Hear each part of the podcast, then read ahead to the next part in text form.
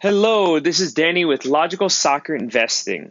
Today I'm going to be talking about Thomas Müller, why his stickers cards are underappreciated, and why you need to start buying them now. Thomas Müller, in my opinion, is one of the greatest players of all time, but he's great for different reasons. First, I want to do an activity with you. I want you to pretend, imagine for a second, that you had a crystal ball. You can look into the future. And let's say you knew the type of career that, let's say, Jadon Sancho would have. Let's say in his career, he would be eighth all time in World Cup goals scored third place in one World Cup, first place in another World Cup, Golden Boot winner, Silver Boot winner, Silver Ball Award in the World Cup, two Champions League titles, Bundesliga assist record, and nine Bundesliga titles. How much would you be paying for his cards right now if you knew that was the case? Obviously, these are not the stats of Jadon Sancho yet. However, these are the stats of Thomas Müller. However, I guarantee that you are paying way more for Jadon Sancho's rookie stuff compared to Thomas Müller's rookie stuff. Why is that? So I thought I would talk a little bit about Thomas Müller's game and kind of understand why why his card prices, why his sticker prices are undervalued. So Thomas Müller, he has given himself a name. This name is the Raumdeuter. Raumdeuter means space investigator or space interpreter. What this means is that he is good at finding spaces to go into and basically basically positioning himself to score goals. So Thomas Müller, some things that he won't do, he is not a flashy dribbler. There's no fancy shots with him, not a, like a particular high amount of power with him. He's not super fast. He's not young right now, although he's not too old. Uh, he's actually he just turned 31 in September. He's been around for so long and has done so much stuff. You would think that he's like 40 at this point, but he's not. He's 31 years old doesn't currently play for the national team. That is a tricky thing with Thomas Müller. Uh, their coach is focused on the future. And I don't think he sees Thomas Müller in the future plans for the German team. So, not that he's not good enough to do it now, maybe he just doesn't see him at that level at the end of next year when he's 32 and maybe not when he's 36 and for the following World Cup.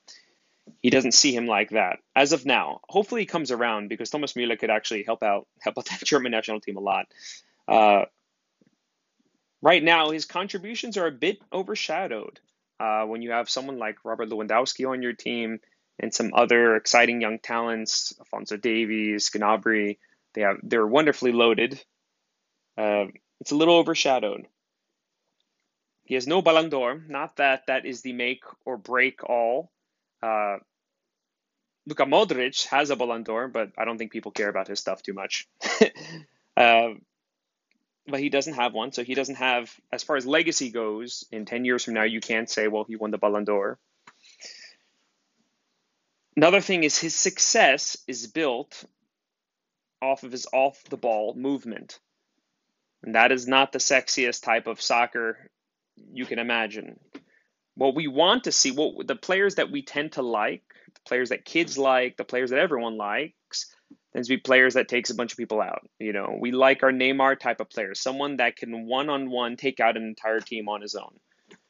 We don't necessarily want someone who's great moving off the ball and happens to be in the right position at the right time very often because he has an extremely high soccer IQ. We're not really into that type of guy.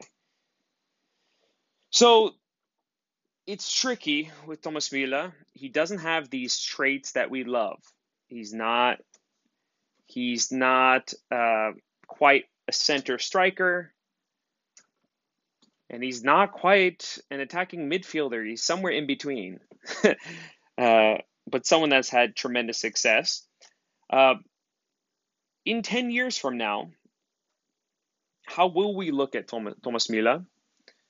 We will look at Thomas Müller as the best player on the German national team as they won the World Cup. People will have to reckon with that at some point.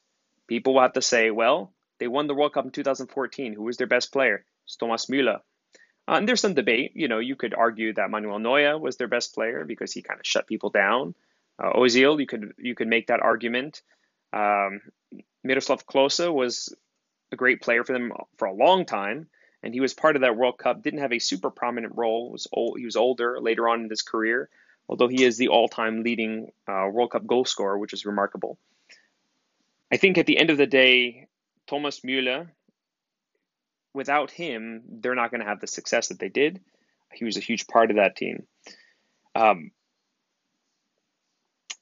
stuff to consider too iconic players that are playing right now, apart from, let's say, Lionel Messi or Cristiano Ronaldo, I think are just overlooked in general. Not just Thomas Müller, but Andres Iniesta. Uh,